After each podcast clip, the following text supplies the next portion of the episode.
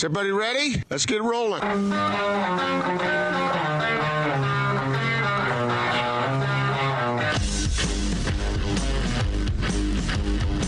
This is The Big Show on 97.5 1280 The Zone and The Zone Sports Network.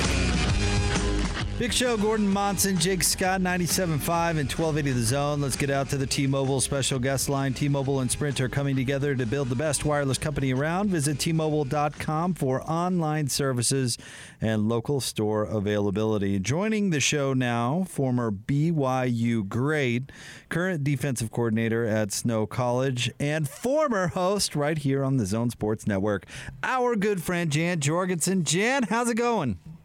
I'm doing well, fellas. How are you? We're doing great. How's the family? How's everything in your life? Everything good? Things are great. Family's doing well, and you know how it is being a dad. Family's good, you're good. So I'm happy. So, Jan, uh, how badly do you miss radio? you know, I just miss seeing Jake Scott's face and hearing the, the hearing Gordon Monson's voice. That's that's what I hear. That's what I miss. I mean, you could still, you could still, uh, at least the second one, you can still hear us. Uh, you know, but I, I, I meant, you know, actually coming into the studio and and doing the heavy lifting that we do here. You guys, uh, people don't give you enough credit. Uh, radio is a lot harder than it sounds. Um, so these guys do work hard, and I do miss it. But um, I think coaching football was more of my calling rather than talking about it. Well, I do. I've always admired you, Jan. You're the only one I know who's, who's gone to a remote and come home with a sick motorcycle. that is what true. happened. What happened? I I went to remote, and um, I'm not going to say where it was. Um, well, I'll say where it was, but not which company. But it was up in Ogden. And the general manager came up to me and said that this is my last day on the job, and um, I'm getting let go. And I said, how much will you sell that motorcycle to me for? And he gave me a killer deal. And so I found myself driving home a motorcycle. Look at that. And if I'm not wrong, you weren't the most experienced motorcycle rider in the world and had to get back from Ogden. You know, I'm remembering that part, right? The only motorcycle, I do not recommend this, by the way. I do not recommend this. But the only motorcycle driving experience I had before I got on the freeway uh, to drive from Ogden to Salt Lake was just driving around the streets for about 10 minutes. So uh, I guess I have a question about that, Jan. Is that legal? No. No, I think there's statute of limitations, though, Gordon. we're good. Don't Okay, worry, good. Jan. I just wonder. I, I mean, I, you guys forget that I came, I did the show one day, and the night before I was in a holding tank or whatever you call that in in uh, the Utah County Jail too. We talked about that on air while I was doing We radio. did. I think we even put out your mugshot. Yeah, you did. I think that. I think that might have. happened. By the way, uh, what, what was it? it? Was like speeding tickets or something? We it just- was an unpaid speeding ticket. Yes. Yeah, just so people don't uh, don't get the wrong idea. Uh, hey, well, well, let's start here, Jan. Let's talk a little football. Tell us what what's life is like in your world, in in the football world, and and specifically, you know, how are the kids and and the young people dealing with this crazy world right now? Yeah, it's not easy. Um, I think you're you're finding, and I'm I'm speaking from a, a place where we down at Snow College, our season got pushed to spring. Um, and for coaches and players, it's really hard. Um, I mean, we get into this game to to play games, right? We get into this to either coach in the games and prepare for them as coaches and players do all that work that they do during the off season to actually play in football games. And when you don't have a season going right on right now, when you pr- feel like you've just been preparing and preparing and preparing and preparing forever, it becomes really difficult. And you, sometimes you start to question why I'm doing this and, and what, and you have to remind yourself of the competition and everything that you love during the season and that it will hopefully come back soon. so what's going on? How are you? How is that? Uh, what are the mechanics of of accomplishing that? Well, for us, uh, accomplishing what, Gordon? Um, I mean, are you Like how- practicing? Are you practicing Yeah. the way you normally do? What? Uh, yeah, I, I just wanted to make sure I was understanding you right. But yes, we are. We're pre- we're basically treating the fall this fall semester the same way we treat a winter spring semester. So we're in workouts right now. Um, here in a couple weeks, we're going to do a quote unquote fall ball, which will mimic you know a spring ball. And then um, do we'll get done, hopefully before the weather turns here, and then do some more workouts until you know, school starts, school gets done, and then, you know, go in Christmas break and then come back and get ready for the season. Jan, what do you think about the lack of uniformity across all of college football for how to deal with this thing? Is is that is that a good thing in the programs that can go should and the programs that can't don't, or should there be, have been maybe more of a uniform policy? You know, I think it's a reflection of our country right now. Honestly, um, I I think that there should be uniform and there should be leadership that's strong enough to um, make good decisions and the right decisions without fear of um, of I mean I, I guess social discourse one way or the other.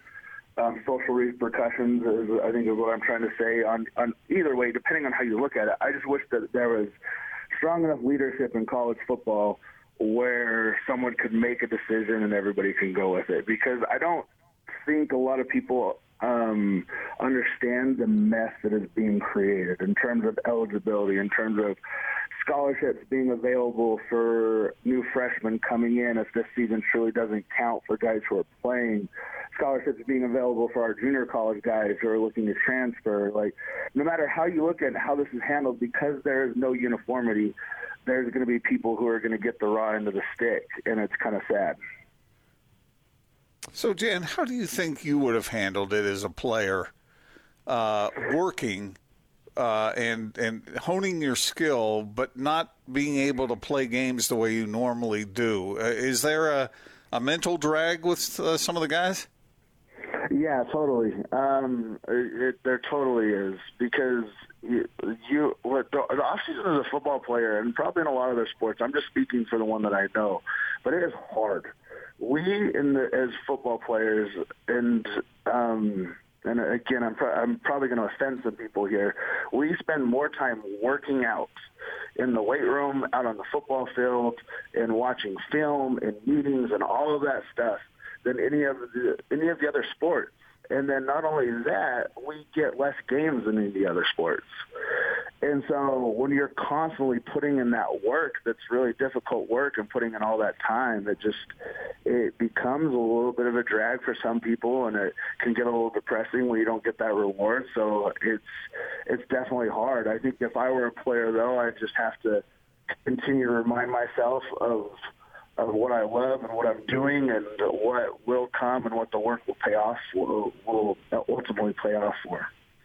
Jan Jorgensen is with us, 97.5 and 1280 The Zone.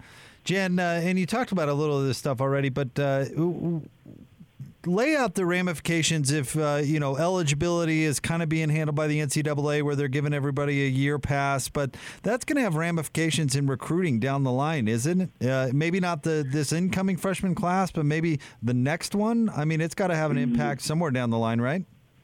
Unless they make some different determinations, it's going to have an impact no matter what, and it will be, have an impact on this freshman class coming in um, the what is the 2021 class that's going to graduate, it will have a huge impact on them. Because basically, you look at different schools, and unless a kid is leaving because they have the opportunity to go to the NFL, there's not a real reason for these kids not to take another year of eligibility. So you're going to have teams where maybe a whole se- not a senior leaves, or you'll have a couple seniors leave. And if those guys don't leave, there's no scholarships for guys coming in, right? And so it creates a massive mess when it, with the kids who are graduating right now. Now I know there's talk of allotting maybe more scholarships for this year, but that also has ramifications going forward. If they allot more scholarships, there's eventually going to have to get back to what where they are and it's gonna people are gonna again they're gonna get the short end of the stick because there's not gonna be enough numbers for scholarships for the kids coming in. So the high school kids are the ones that are really going to take the brunt of it. Yeah, they could. They they they most likely will. Jan, I want to ask you a completely uh, question, a uh, question out of the blue about Bronco Mendenhall because you played for him. Uh, did you you GA'd for him briefly too, didn't you? Am I remembering that right? Do I have my time right? Yep, you're correct. Um, and he's gone to UVA. I wasn't sure how that was going to go. You know me, I'm a Virginia Tech fan and an ACC fan. I knew Bronco was a good coach, but his complete lack of familiarity with the area and taking his whole staff along, I kind of was thinking maybe I, I wasn't sure if it was going to work. And by UVA standards, he's been great. Are you surprised at how well he's done, and why do you think he's been so successful there? You know, I'm really not. Um, coach is an incredible coach. Um, he's really, he's really, really good. Um, I think he got taken for granted by um, BYU fans and people in the state on how good of a coach he is. He, he's really good, and I think Coach Mendenhall works well with a certain type of personality and player, and he's able to really recruit that at Virginia. For one of the reasons that he was really good at at BYU and we were so successful with him is he's recruiting a different type of kid. You know, usually at BYU, um, there's different requirements that go to BYU, and a lot of we are kind of your you know carry your lunch pail and hardworking and earn everything that you get type of guys, and Coach Mendenhall appealed and demanded that out of us, and so um, and did not. He holds you to a very high standard, and so he didn't let up, and you know we we got there.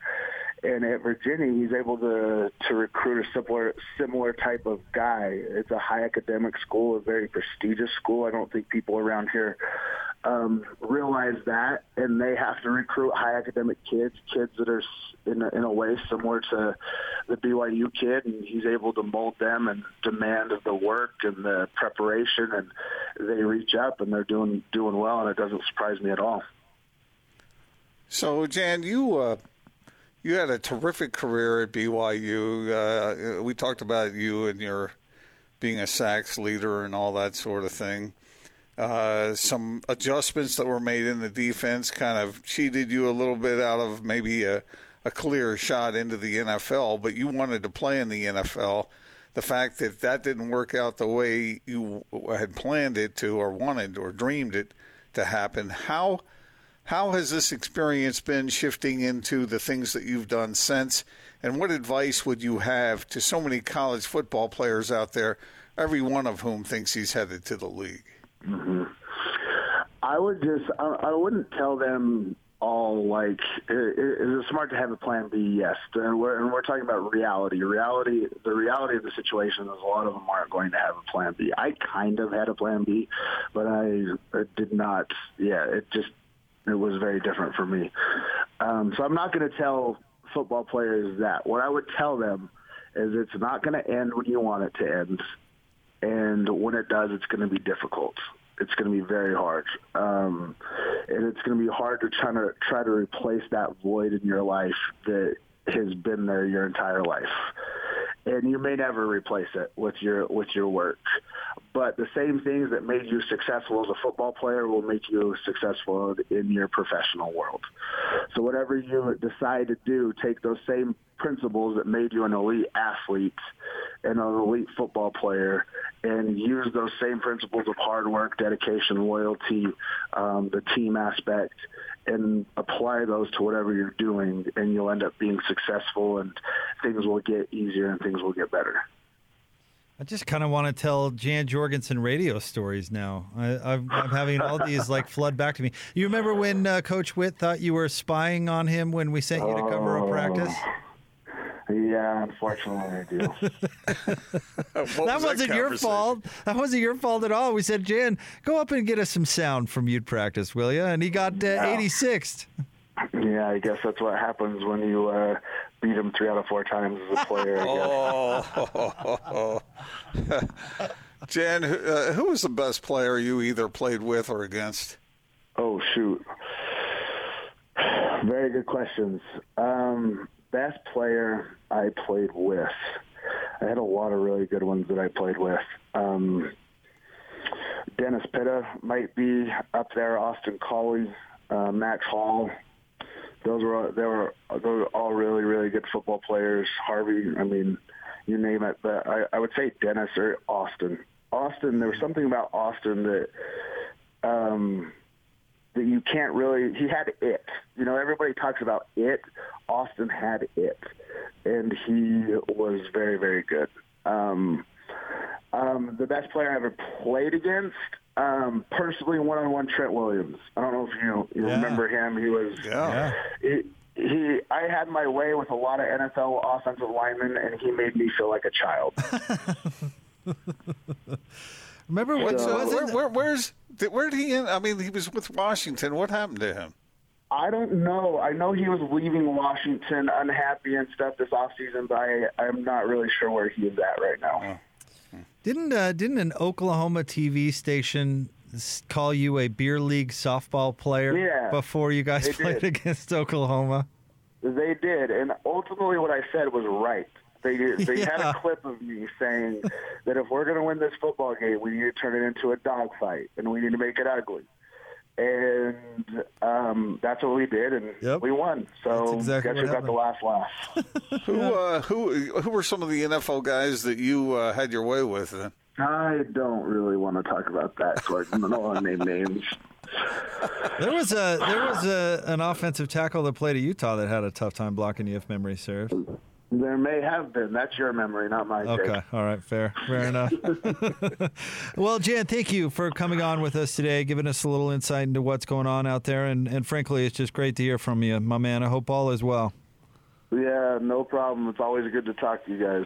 Thanks, Jan. Yeah, Jan, take care of yourself, man. Mhm. Thank you.